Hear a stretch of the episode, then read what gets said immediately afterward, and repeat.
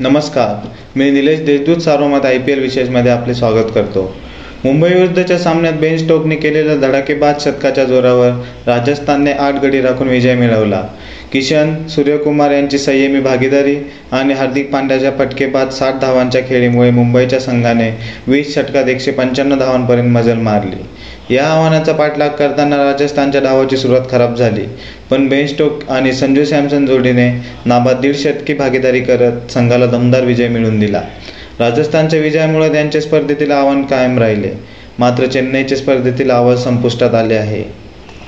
मुंबईने या सामन्यात नाणेफेक जिंकत प्रथम फलंदाजी करण्याचा निर्णय घेतला पण मुंबईला यावेळी चांगली सुरुवात करता आली नाही.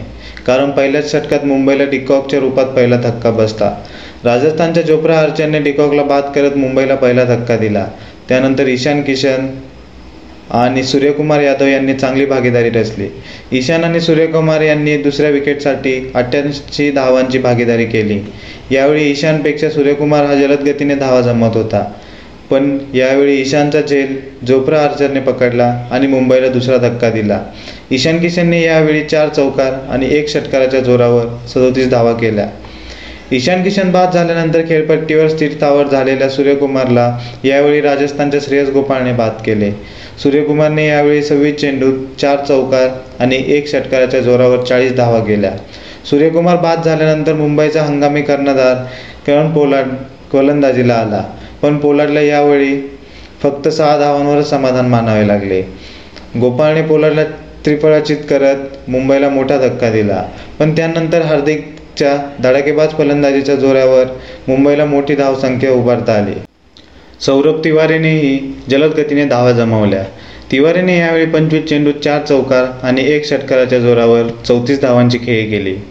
मुंबई इंडियन्सच्या एकशे शहाण्णव धावांचा पाठलाग करताना राजस्थानची सुरुवात खराब झाली. मुंबईच्या संघात पुनरागम करणाऱ्या जेम्स फॅन्टिन्सनने यावेळी राजस्थानच्या संघाला दोन धक्के दिले. जेम्सने पहिल्यांदाच सलामीवर रॉबिन उत्तप्पाला बाद केले. उतप्पाला यावेळी फक्त तेरा धावा करता आले. उतप्पानंतर जेम्सने राजस्थानचा कर्णधार स्टीव्हन स्मिथचा बाद करत संघाला मोठे यश मिळवून दिले.